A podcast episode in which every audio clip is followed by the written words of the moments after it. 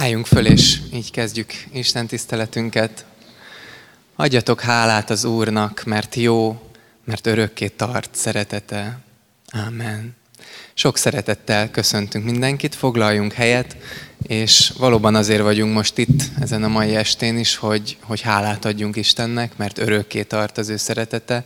És ez nem csak úgy egy ilyen elvon dolog ez, hogy, hogy hát Isten szeretet, és hogy, hogy ezért adjunk hálát, meg jó, hanem valóban azt gondolom, hogy életünk bármelyik pontján, ha visszanézünk, akkor van miért hálát adnunk az Ószövetségben visszanézett Izrael, hogy hogy szabadította ki őket Egyiptomból Isten. Az Új Szövetségben visszanéztek az apostolok, hogy Jézus hogy volt velük, és hogy adta az életét értük. Mi is ezekre nézhetünk vissza, meg a saját életünkre, hogy, hogy hogyan vezetett Isten minket el magához, vagy ott, ahol most vagyunk, hogy hogyan óvott, hogy hogyan viselt ránk gondot, és hogy akár az elmúlt héten is hogyan tapasztaltuk az ő szeretetét. Ezekért adunk most itt este hálát, ezért vagyunk itt, ezért figyelünk rá, figyeljük az ő szavát.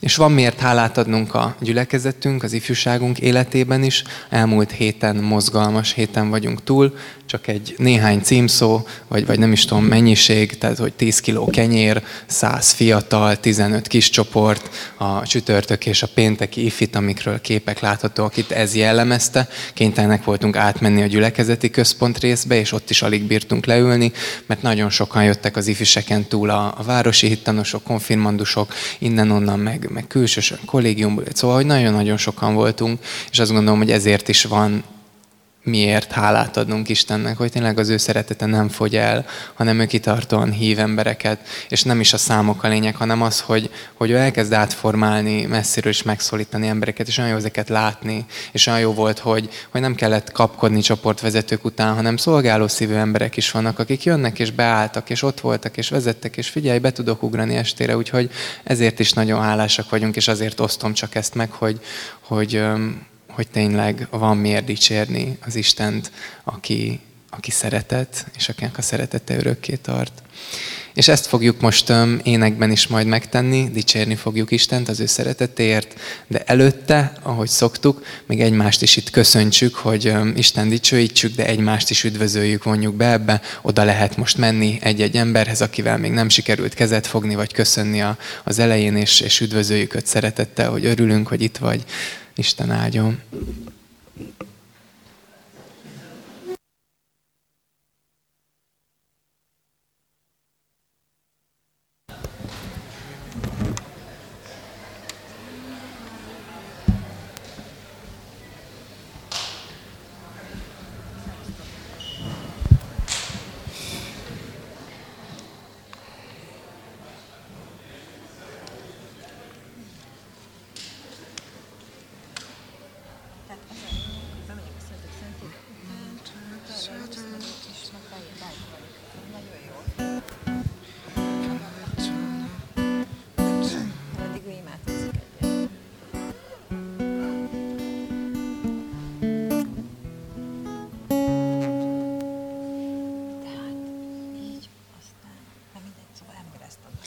Áldás békesség! Mi is sok szeretettel köszöntünk mindenkit, és egyben köszönjük a meghívást, hogy itt lehetünk, hogy miért is vagyunk itt. Mi csak félig meddig tartunk a gyülekezethez, gyülekezetbe járunk mi is, de most éppen a Széchenyi városi részből vagyunk. Pál Dani, Hána Judit, hiányzó tagunk Ackerman Tamás, ott a bal szélen lenne, hogyha itt lenne, és én Varga Ádám. Köszönjük, hogy néhány énekben kísérhetjük a gyülekezetet. Biztos, hogy ismerős énekeket is fogunk játszani, és, és reméljük, hogy újakat is megismerhettek.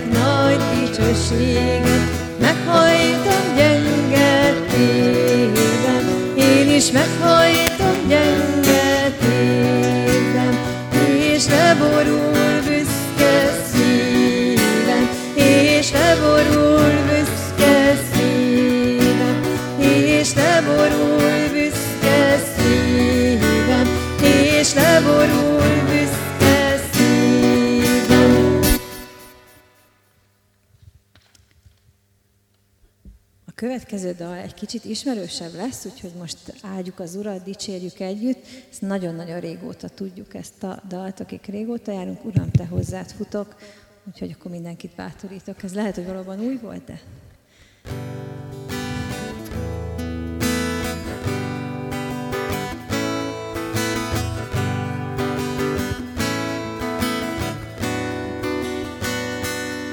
Uram, te hozzád futok, vágyom, közelséged mobiljó én nékem.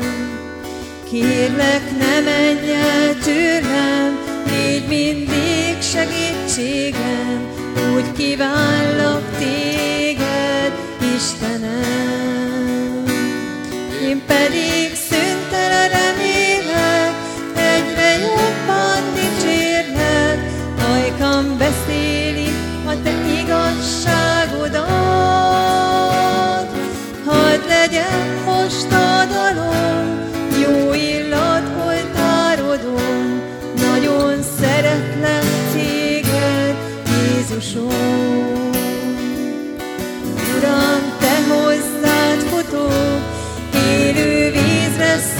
igazon, közelséged, ó, mi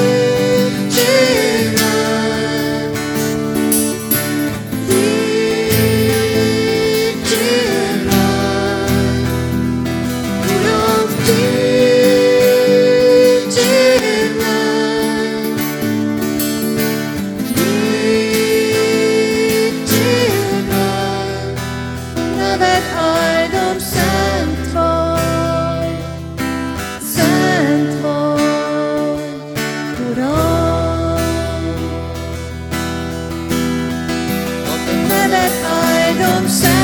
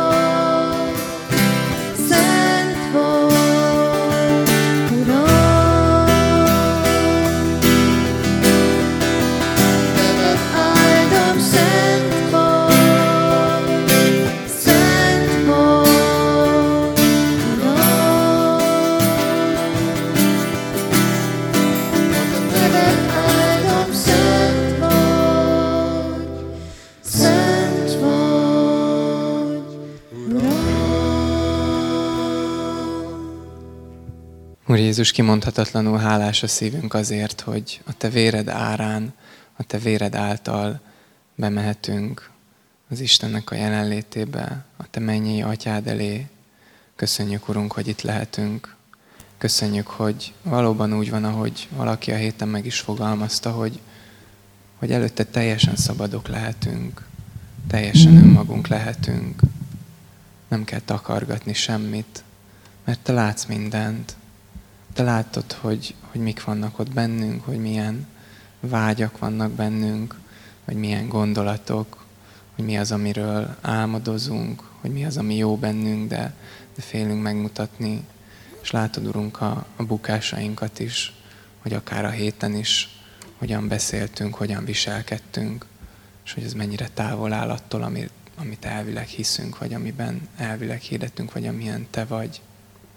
Köszönjük, Urunk, hogy, hogy mégis mindezzel együtt te ezeket tudod, és nem az elítélő szemed néz ránk, hanem, hanem a te szelíd szemed,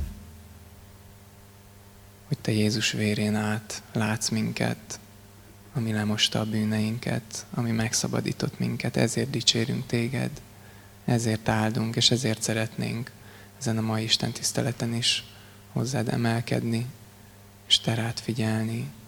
Kérünk, hogy áldj meg minket ilyen találkozással, add meg nekünk azt, amire igazán szükségünk van, feloldozást, örömöt, bátorítást, amire valóban szerinted való módon szükségünk van. Amen.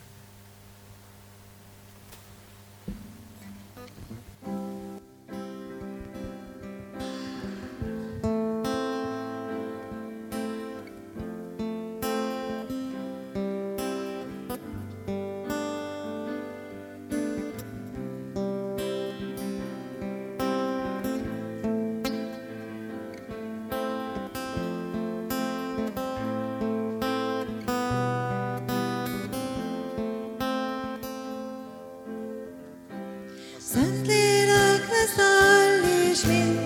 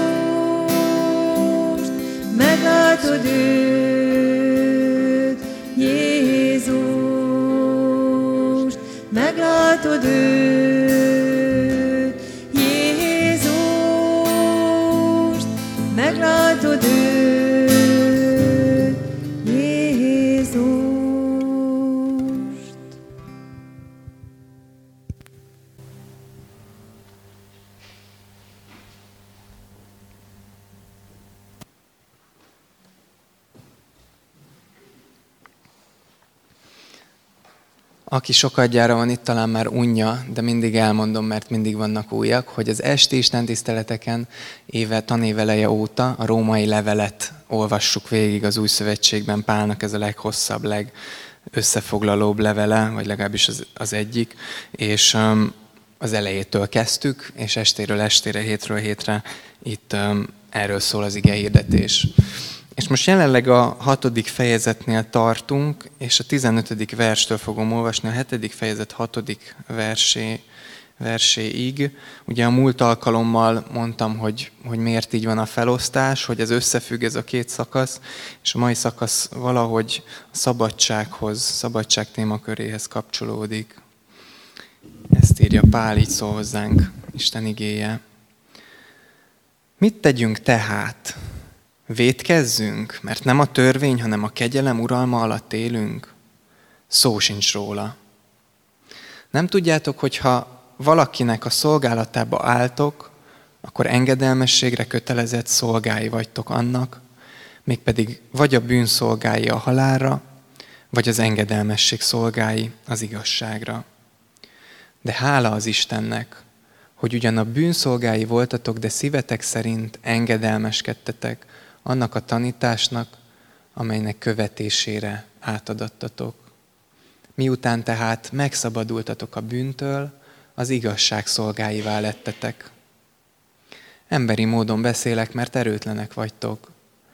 Ahogyan tehát tagjaitokat a tisztátalanság és a törvénytelenség szolgálatába állítottátok, hogy törvényteleneké legyenek, úgy most állítsátok tagjaitokat az igazság szolgálatába, hogy szentek legyenek. Mert amikor a bűnszolgái voltatok, szabadok voltatok az igazságtól. De milyen gyümölcsöt termett ez akkor nektek? Bizony, most szégyenkeztek miatta, mert ennek vége a halál.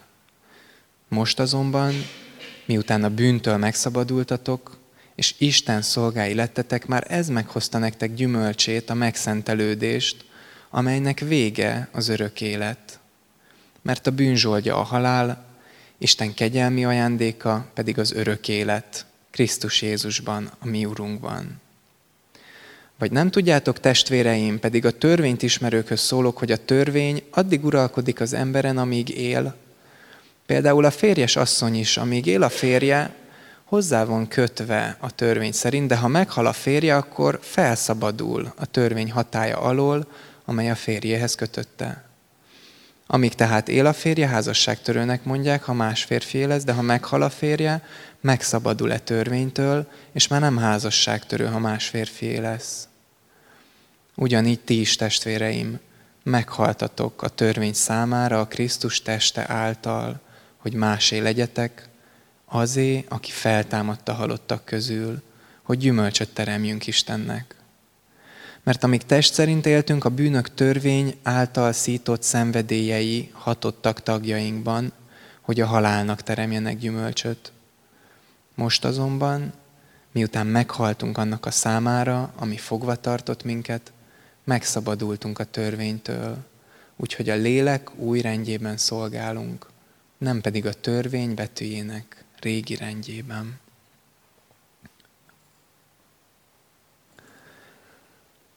Megpróbálom összefoglalni ennek az igének a, a logikai ívét, hát ha segít kicsit jobban látni. Talán elsőre nem nyilvánvaló, de újra és újra elolvassuk, akkor átjön azért, hogy, hogy Pál hogy építi föl ezt a szakaszt. Azt kérdezi az elején, ez az alapkérdés, amire válaszol, ez köti össze, hogy mit tegyünk tehát? Védkezzünk, mert nem a törvény, hanem a kegyelem uralma alatt élünk? Ez az alapkérdés, és ahogy a múlt alkalommal elmondtam, ez egy nagyon-nagyon jogos kérdés, egy érthető kérdés, hogy ha Isten kegyelemből szabadított meg minket, és bocsátja meg minden bűnünket a cselekedeteinktől függetlenül, már pedig erről beszélt eddig Pál a római levélben, akkor mégis mi értelme jót tenni?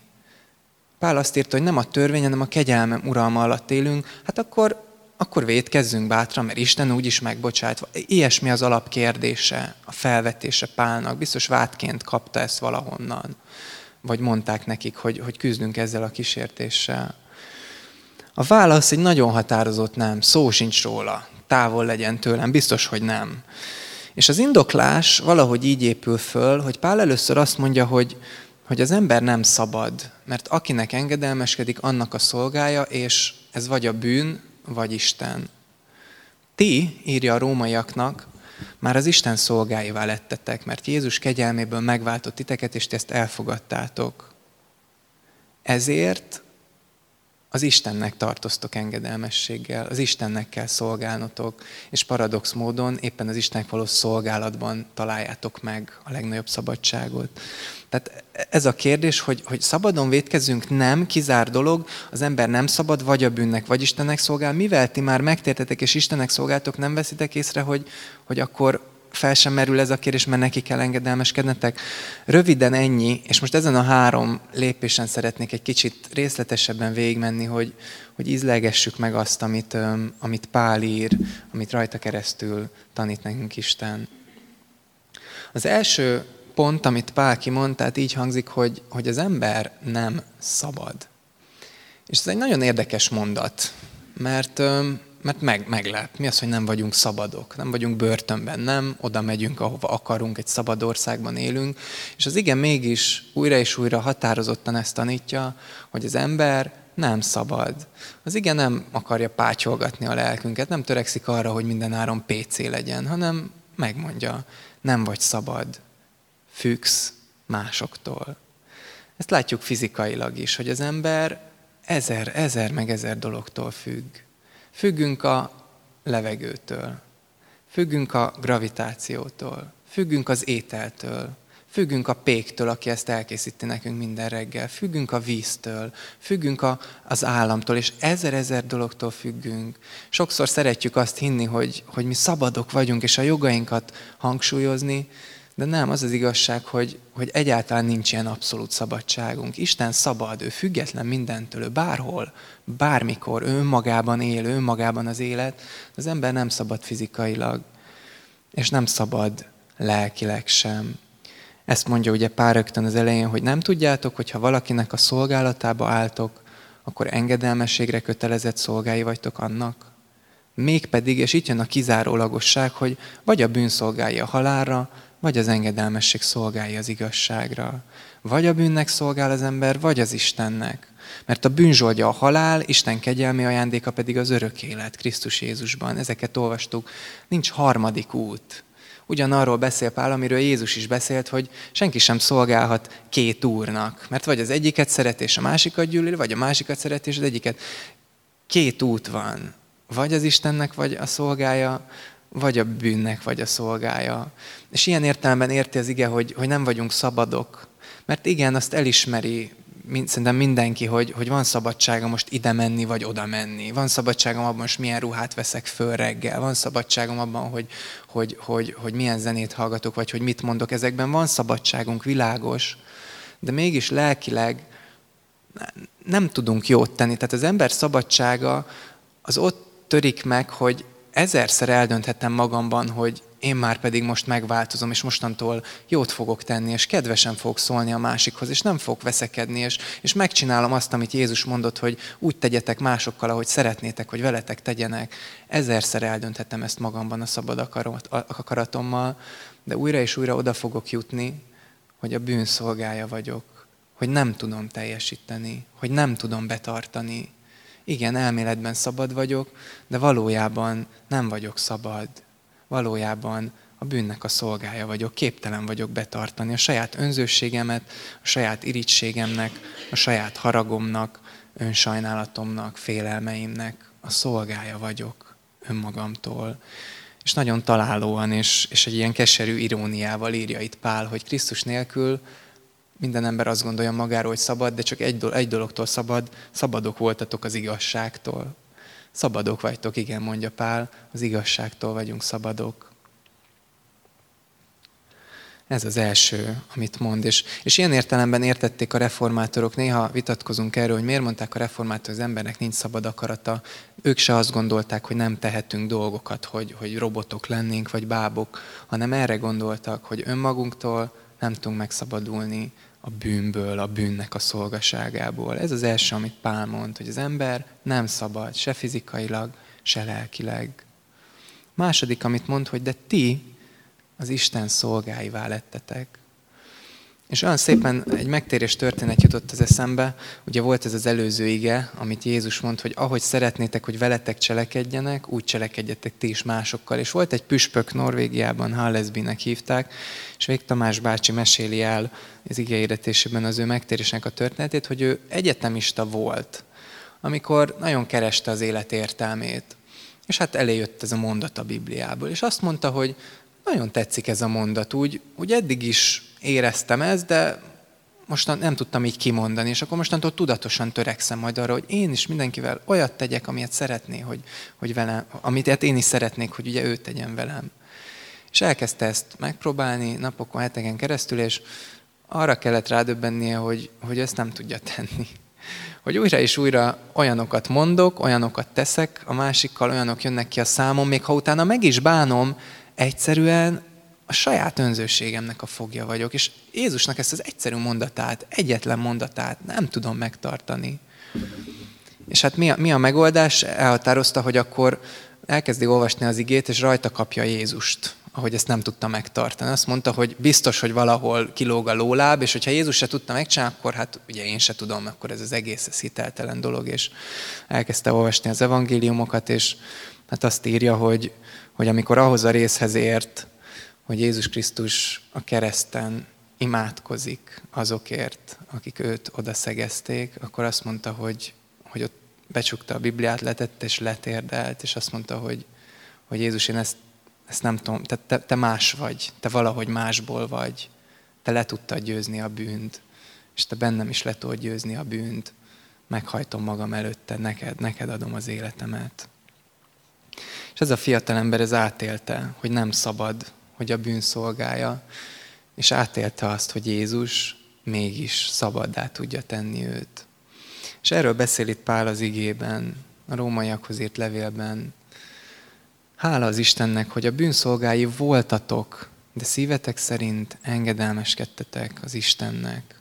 Most azonban, miután a bűntől megszabadultatok, Isten szolgái lettetek, a rómaiaknak a megtéréséről ír, arról, amikor felismerték ugyanígy magukban a bűnt, amikor felismerték, hogy nem tudnak szabadulni, amikor felismerték Jézus Krisztust a kereszten, hogy értük halt meg, nem tudom, hogy ez a római refisz táborban történt, vagy, vagy a katakombák mélyén, nem tudom, hogy a ti életetekben ez hol történt, de Pál erről a tényről ír, hogy de ebből a, szabadság, ebből a szolgaságból Jézus Krisztus egyszer csak eljött, és, és kiszabadított. És hát egy nagyon csúnya hasonlatot mond Pál, a házasságot hozza, de ne értsük rosszul, bár azt gondolom, hogy lehetnek pokoli házasságok, és Pál valami ilyesmit mondja, elismeri ő is, itt, itt írja is a 19. versben, hogy emberi módon beszélek, sánt itt a hasonlat, mert, mert erőtlenek vagytok, mert az emberi megértésünk olyan, hogy, hogy nem tudjuk tökéletesen felfogni. De azt mondja Pál, hogy kicsit ez a szabadulás olyan, mint amikor valaki benne van egy pokoli házasságban, nem tud benne, folyamatosan a rosszra hozza, csábítja a másik. Ugye beszéltünk pár héttel ezelőtt Ádámról és Krisztusról, hogy hát Ádám, az a baj, hogy úgy kezdjük az életünket, hogy Ádám a szobatársunk, vagy a házastársunk, most ez fiúk cseréljétek ki Évára, vagy nem tudom. Tehát, hogy, hogy így kezdjük, és hogy, hogy van egy pokoli házastársunk, és mi a megoldás? Azt mondja Pál, hogy ha elválok ettől a házastárstól, és, és máshoz megyek, akkor az házasságtörés. Hát önszántamból mentem hozzá, ő, ő, ő dobta a gép, nem tudom. Um, mi a megoldás? Hogy, hogy tegyem? És hát Pál egy nagyon drasztikus megoldást mond, ha meghal az egyik. És ne szaladjunk előre, ne értsük félre, tehát itt nem a, nem a bérgyilkosságra gondol, vagy nem a, nem a ugye a Székely bácsi vicc van, hogy nem tudom, 50 éve házasok a Székely bácsi felesége, és hát megkérdezi, riporterek kimennek, csinálnak vele egy szép interjút, megkérdezik, hogy, hogy szép, bácsi, hát 50 év az nagyon hosszú idő, nem? Nem tetszett egyszer se gondolni a vállásra ez alatt az 50 év alatt. És mondja a bácsi, hogy vállásra? Nem. A gyilkosságra. Arra igen. Szóval, hogy nem erre gondol Pál, nem azt mondja, hogy öld meg a házastársat, hogy szabad legyél, hanem megcseréli ezt a dolgot. Azt mondja, hogy, hogy Krisztusban te vele együtt meghaltál. Meghaltál a régi házastársadnak, a bűnnek, az Ádámnak. Kiszabadulsz ebből a pokoli házasságból, és átmehetsz Krisztus házasságába. Még egy példa a vicc után, lehet ez is profán lesz, a Bérgyékos a szomszédom című film jutott eszembe. Nem tudom, hogy ki az, aki látta, ugye Bruce Willis van benne, és egy bérgyilkosnak, meg egy fogorvosnak a abszurdba hajló barátságát, szomszédságát mutatja be ez a film.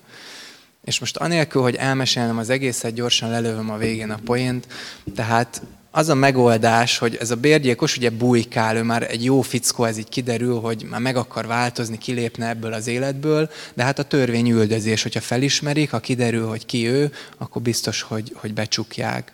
És az lesz a végén a megoldás, hogy, hogy valami balhéban kigyullad egy autó, benne ég néhány gazfickó, és ez a fogorvos, ez bevállalja, hogy a bérgyilkos Bruce Willisnek a foglenyomatát, azt átfaragja az egyik halottnak a fogára, mert ugye a rendőrség az égés esetén nem tud új lenyomatot venni, hogy tudja megállapítani, fogmintát vesz.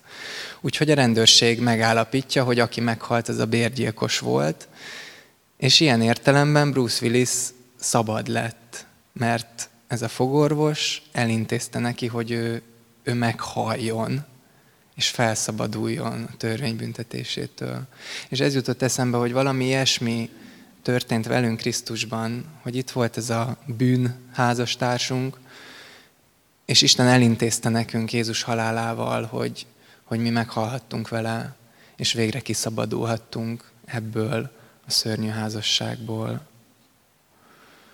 Nézzünk most meg egy videót, hogy, hogy hogyan is történt ez. Ennek a videónak az első percét már, már levetítettem egy korábbi igehirdetésen, most ezt végignézzük. Um, azt gondolom, hogy ahogy nézzük a videót, szerintem így vissza-vissza jön a római levélnek azok a szakaszai, amikről beszéltünk, hogy, hogy hogyan is lehetséges az, hogy, hogy Isten hogy tudta ezt elvégezni.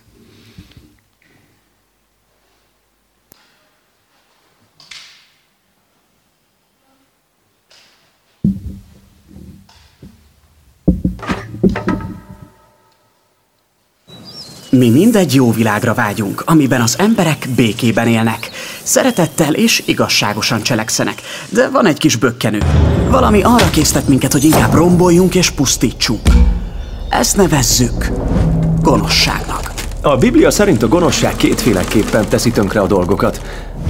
Közvetlenül érezteti hatását, mondjuk amikor valaki lop valakitől. Ezzel igazságtalanságot teremt. Azaz tartozik valamivel, amivel helyrehozza. A gonoszságnak azonban közvetett hatása is van. Bizalmatlanságot is teremt, ami végül tönkreteszi a kapcsolatainkat és érzelmi károkat is okoz. Olyan ez, mint a vandalizmus, amit szintén helyre kell hozni. De sokan úgy gondolják, hogy hékás, ha Isten jó, akkor neki kellene megszabadulnia a világ gonoszságától. De legyünk őszinték, igazából a világban látott gonoszság ugyanaz, mint ami bennem is ott van. Mi mind újra és újra hozzájárulunk ehhez. Akkor elég nagy csávában vagyunk, mert ha Isten megszabadul a gonosztól, tőlünk is meg kell szabadulnia. És ez az, ami olyan rendkívüli a Bibliában. Ez az Isten annyira jó, hogy nem csak hogy megszabadítja a világot a gonosztól, de mindezt az emberiség eltörlése nélkül teszi. De vajon hogyan viszi ezt végbe? Már a bibliai történet elején találkozunk az állatáldozat rendszeres gyakorlatával, amit tudom, hogy nekünk elég bizarnak meg furcsának tűnik, de az izraeliták számára erőteljesen jelképezte Isten igazságát és kegyelmét. Szóval a lényeg, hogy én is hozzájárulok a világ gonoszságához, tehát engem is el kellene távolítani. De Isten lehetővé teszi, hogy ez az állat a helyemre lépjen, és jelképesen meghalljon helyettem. Ez egyfajta fedezéket nyújt a halál ellen, amit a Biblia az engesztelés szóval fejez ki. De van a szertartásnak egy másik része is. Emlékszünk, hogy a gonoszság vandalizmus szerűen rongálja a kapcsolatokat is. A Biblia leírja, hogy ez az egész földet beszennyezi, megrontja és tisztátalanná teszi. Ezért a pap jelképesen lemossa a vandalizmust azzal, hogy az állatvérét a templom különböző részeire hinti. Tehát az állatvér megtisztít dolgokat? Ne feledjük, ez egy olyan jelkép, amihez nem vagyunk hozzászokva. A vér az életet jelenti, annak széthintése pedig jelképesen megmutatja, hogyan mossa le Isten gonoszságuk közvetett hatását, ami beszennyezte a közösséget. A Biblia ezt megtisztulásnak nevezi. Így a beszennyezett földön a templom egy tiszta helyé válik, ahol Isten és az ő népe békében élhet egymással. Szóval ez rendbe hozza a dolgokat Izrael és Isten között. Sőt, mi több, a jelképeken keresztül az izraeliták megtapasztalják Isten szeretetét és kegyelmét, és mivel bocsánatot nyertek, ideális esetben ők is szeretetteljessé és kegyelmessé válnak. Ja, ideális esetben, de nem mindig volt így. Igaz. Ézsaiás próféta például sokat beszél erről. A könyve elején elmondja, hogy az izraeliták folyamatos áldozat bemutatása értelmét vesztette, mert közben nagyon gonosz dolgokat is megengedtek maguknak. Nem törődtek a szegényekkel és az elnyomottakkal. Még Izrael királyai is elferdítették az igazságot. Ám Ézsaiás már várta egy új király érkezésének napját, aki Dávid utódaként legyőzi majd a gonoszságot. De meglepő módon ez a király szolgává fog válni, de nem csak szolgálni fog, hanem szenvedni is, sőt, meg is fog halni a népe által elkövetett gonoszságért. A saját életét ajánlja fel áldozatul. Ez az az ígéret, amit Jézus szerint ő maga teljesít be. Ő Izrael királya, aki szenved és meghal a kereszten. Igazából Jézus Ézsaiás szavait idézte, amikor azt mondta, azért jött, hogy ő szolgáljon és életét adja váltságul sokakért. A váltság szó az engesztelő áldozatra utal. Ezért az új szövetségben végig azt olvassuk, hogy Jézus halála engesztelő áldozat volt. Értünk. Ezzel fizette meg az általunk okozott halál és gonoszság árát Isten előtt. De az új szövetség szerzői arról is beszélnek, hogy Jézus halála megtisztulást is ad. Azért mondják ezt, mert Jézus vére, ami az életét jelenti, képes arra, hogy elmossa a vandalizmust, amit a gonosz okozott bennünk és körülöttünk. Így már békében élhetünk Istennel. Oké, okay, szóval ez az értelme Jézus halálának, de nem ez a történet vége. Igen, az új szövetség valami igazán súlyos dolgot állít. Jézus halála nem volt végleges. Feltámadta halálból. Így ő az az áldozat, aki megtörte a halál és a gonosz hatalmát. Tehát ő tovább él, hogy felajánlja az életét bárkinek, aki elfogadja. Ő a tökéletes áldozat, akire kezdettől fogva minden korábbi áldozat mutatott. Szóval Jézus az oka annak, hogy az első keresztények már nem vettek részt az áldozati szertartáson. Kaptak azonban új szertartásokat. Jézus két szertartást tanított meg a követőinek. Az elsőt kerességnek vagy bemerítésnek nevezzük. Ahogy Jézus meghalt, a víz alá merülés által te is meghalsz jelképesen. Ezzel személyesen kapcsolódsz az ő halálához. A vízből való kijövetel pedig azt jelenti, hogy Jézussal együtt te is életre kelsz. A keresség tehát az a szertartás, ami összekapcsolja a te történetedet Jézus halálával és feltámadásával. A második szertartást úrvacsorának nevezzük. Ebben újraéljük Jézus és a tanítványok lányok utolsó vacsoráját, amikor a kenyérrel és a borral szemléltette közelgő halálát, mint áldozatot. Éppen ezért Jézus követői rendszeresen magukhoz veszik a kenyeret és a poharat, hogy emlékezzenek erre, és részesüljenek Jézus életének és halálának erejében. Szóval ezek a szertartások Isten szeretetéről szólnak, és buzdítanak, hogy szeretetben és kegyelmesen éljünk. Sőt, mi több, összekapcsolnak minket az élet új forrásával.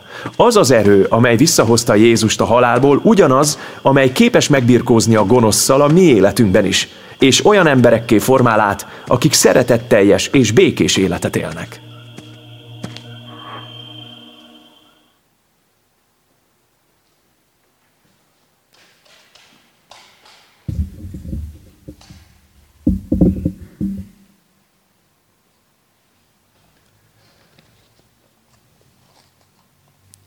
Tudom, hogy tömör ez a videó. Én bátorítok mindenkit, hogyha úgy érzi, akkor nézze meg újra otthon Biblia Projekt Engesztelés című videója. Ami miatt én most ezt hoztam, vagy amit ki szeretnék ebből emelni, az, hogy, hogy ez az, ahogy Jézus minket kiszabadított ebből a fogságból, hogy érezzük, hogy az önzés az kötélként ránk van hurkolódva, megkötöz minket, és nem tudunk szabadulni. Hogyan szabaduljunk meg tőle? Nem tudjuk levágni, nem tudjuk kiszedni magunkból, akkor nekünk is meg kellene halnunk. És ez az Isten megoldása, hogy Jézusban meghal a bűnös énünk, vele meghalunk a bűnnek, a következményének is, és a hatalmának is, és az Isten szolgaságába kerülünk. És ez az utolsó, ugye mondtam, hogy, hogy az első volt az, hogy, hogy az ember nem szabad, vagy a bűn, vagy az Isten szolgája, és Hati megszabadultatok már, ezt átéltétek már, akkor Pálapostól azt mondja, az a válasz arra a kérdés, hogy miért ne védkezzünk, ha Isten kegyelmez, azért, mert, mert, mert az Isten szolgálatában állva ez ugyanúgy megmarad ez a választás. Tehát miután te megszabadultál, mivel az ember nem szabad, ezért, ezért miután ezt átélte, és ugyanúgy ott marad előtte ez a két út. És ezért szólít fel Pál, hogy ahogyan korábban a tagjaitokat a tisztátalanság, a bűn szolgálatába állítottátok, úgy most állítsátok az igazság szolgálatába. Kicsit paradox az igazság, de azt tanítja a Biblia, hogy az ember akkor lesz igazán szabad, hogyha az Istennek a szolgája lesz.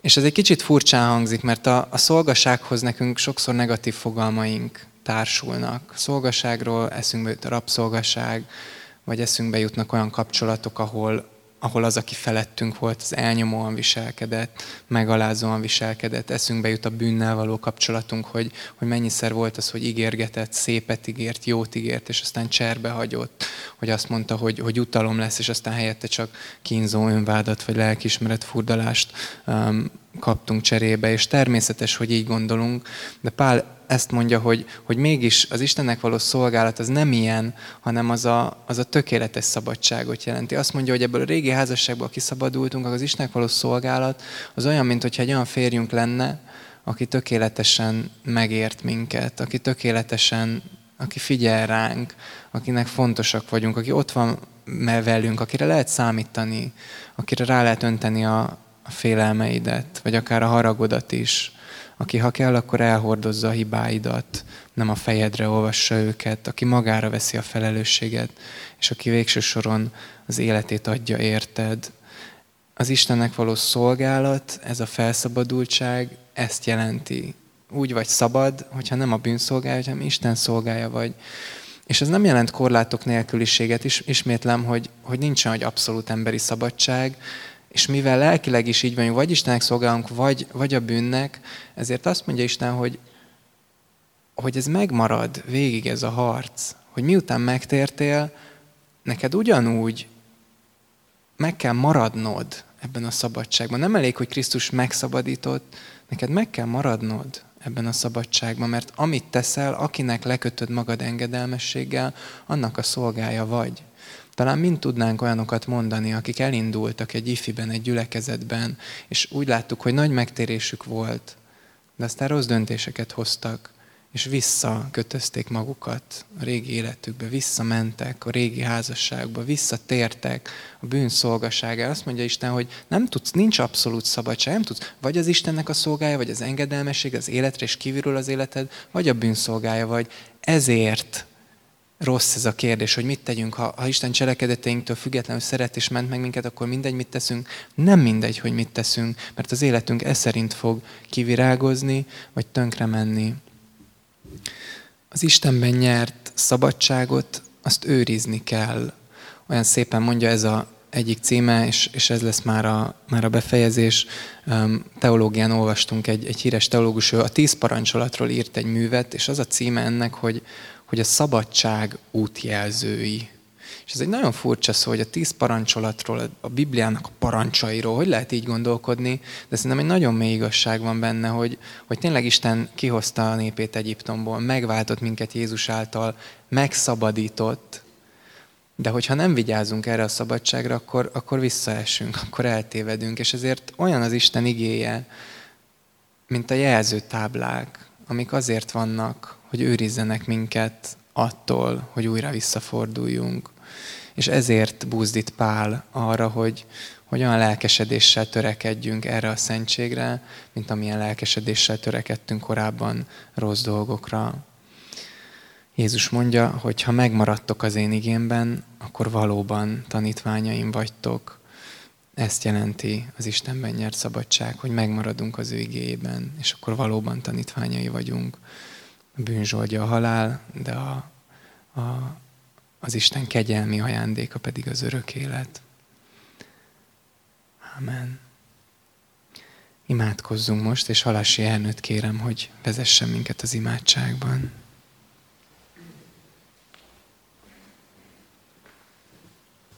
Szervusztok, áldás békesség! Egy, én azt gondolom, hogy egy nagyon komoly és nagyon életünkre nézve átfogó és, és mérföldkőnek számító igei üzenetet kaphatunk. Én azt javasolnám nektek, hogy próbáljunk egy ilyen kis, kis közösséget, kis egymás felé fordulást, amennyiben van erre bátorságotok és elfogadjátok, és együtt kis közösségben vigyétek az Úr elé mindazt, ami bennetek van hogyha valaki ezt nem szeretné, vagy esetleg saját maga szeretné az ige üzenetét az Úr elé vinni, ami benne megfogalmazódott, akkor az legyen neki szabadsága természetesen, és magában saját maga egyedül imádkozza. És erre adnánk egy kis időt, és utána egy közös imádsággal és a mi atyánkkal fejeznénk be.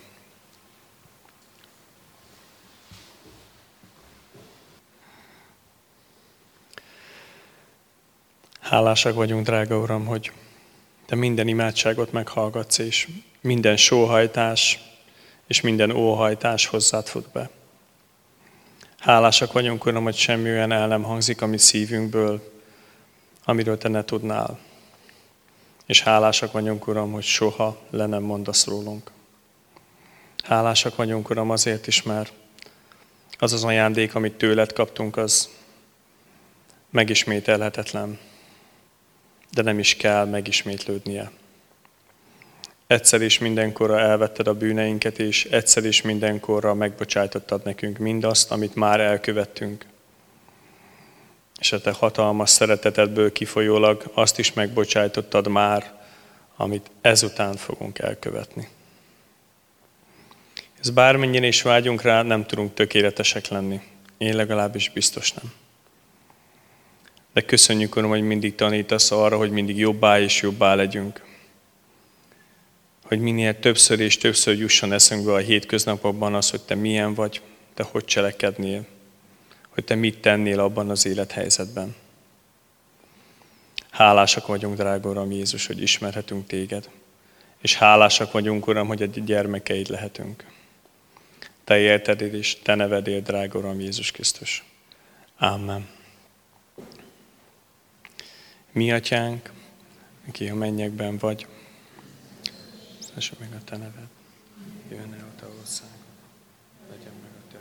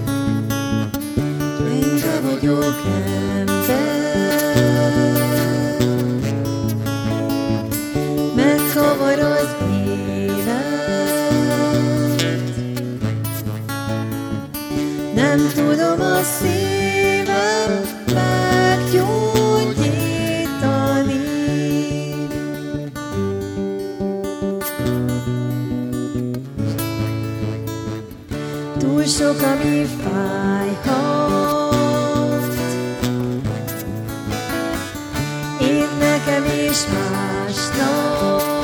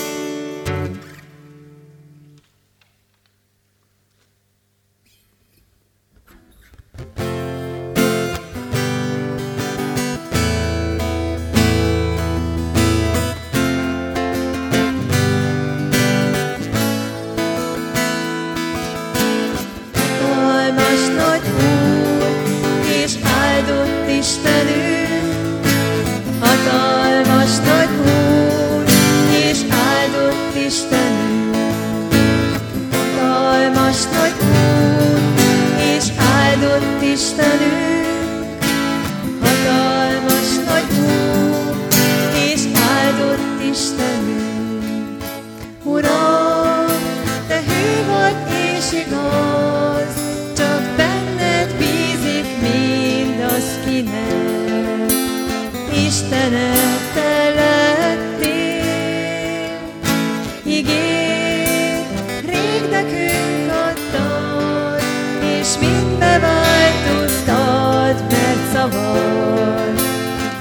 kandırır.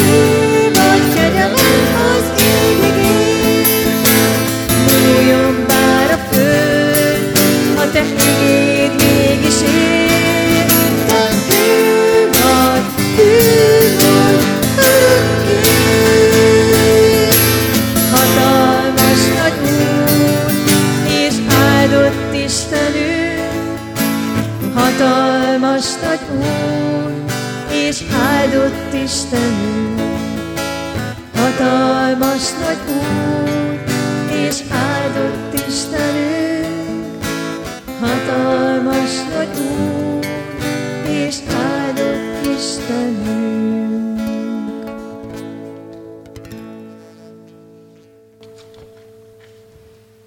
Még két éneket fogunk elénekelni. A következő az lehet, hogy új, lelkem áld az Urat, próbáljuk meg átélni, hogy tényleg az Urat dicsérjük, és a másik ének pedig majd a vezes Jézusunk lesz, egy kicsit áldolgozva, de a dallama ugyanaz, mint régen. Azért mondom el, hogy még kettő lesz, mert néha jó tudni, hogy mire számítsunk.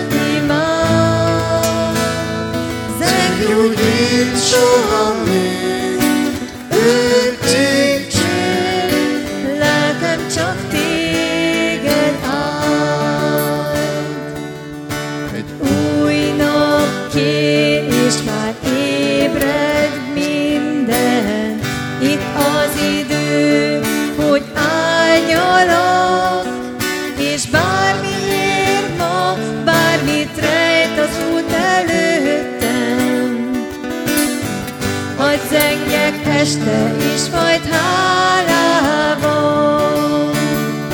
Nekem áld az Uram, áld az egyedül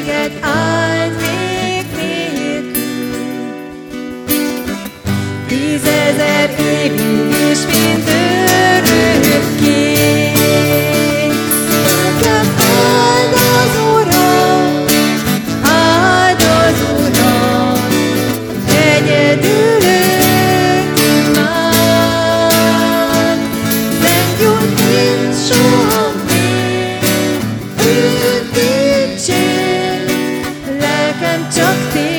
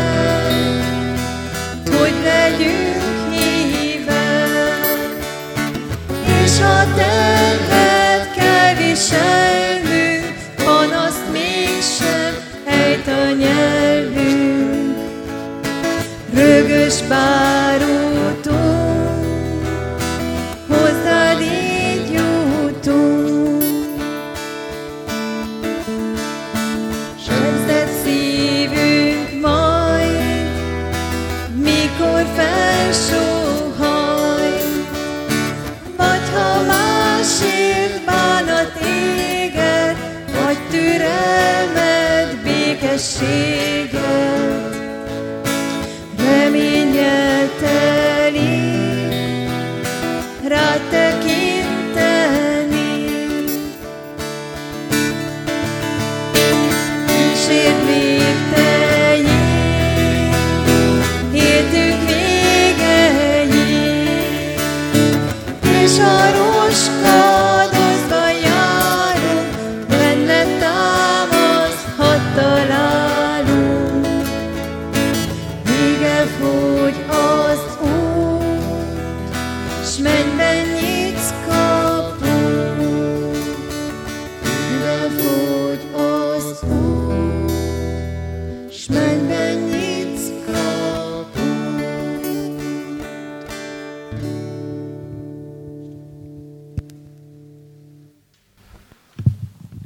Judit nem mondta ugyan, de én még röviden hirdetek. Um, visszatekinteni visszatekintettünk, egy picit előre tekintünk, jövő héten teljesen standard, normális ifik lesznek, erre szeretettel várunk mindenkit, hogyha csütörtökön, pénteken, vagy előtte beszeretne jönni, akkor jöjjön.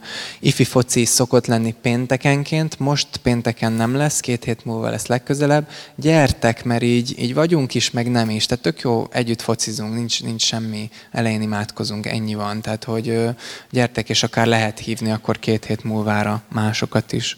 Kicsit az IFI naptárban előre tekintünk, ez fönn van az interneten is, de hogy mi lesz, november 29-én közös IFI lesz, ez egy ökumenikus IFI, jönnek a többiek ide hozzánk.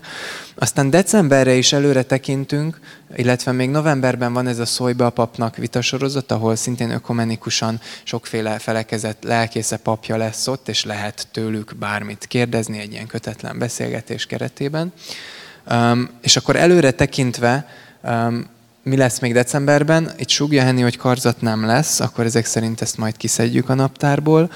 December 18-án um, lesz egy szolgálatunk az idősek otthonába, ezt mondom a fiataloknak, hogy esetleg, ha van kedvetek ahhoz, hogy ezeknek az idős embereknek akár egy versel, egy énekkel, egy, egy bármivel örömet szerezni, akkor majd beszéljünk erről. December 22-én karácsonyi évi lesz ez az utolsó péntek, és december 24-én pedig, ahogy szoktunk, majd a kórházba is megyünk szolgálni, látogatni.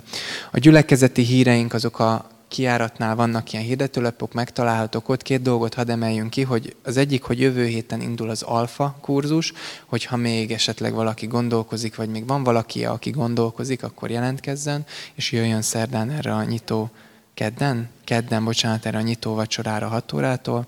A másik pedig, hogy cipős doboz akció van idén is. Ez ugye azt jelenti, hogy Kárpátaljára, Erdélybe, szegényebb gyülekezetekbe, gyermekeknek lehet összetenni egy cipős doboz ajándékot, becsomagolni és behozni a lelkészi hivatalba december 13-áig. Ha szeretnénk ilyen ajándékot adni karácsonyra másoknak, akkor ezt tegyük meg eddig. Álljunk föl, és Isten áldásával menjünk tovább. Krisztus szabadságra szabadított meg titeket. Álljatok meg tehát szilárdan, és ne engedjétek magatokat újra a szolgaság igájába fogni. Amen. Áldás békesség.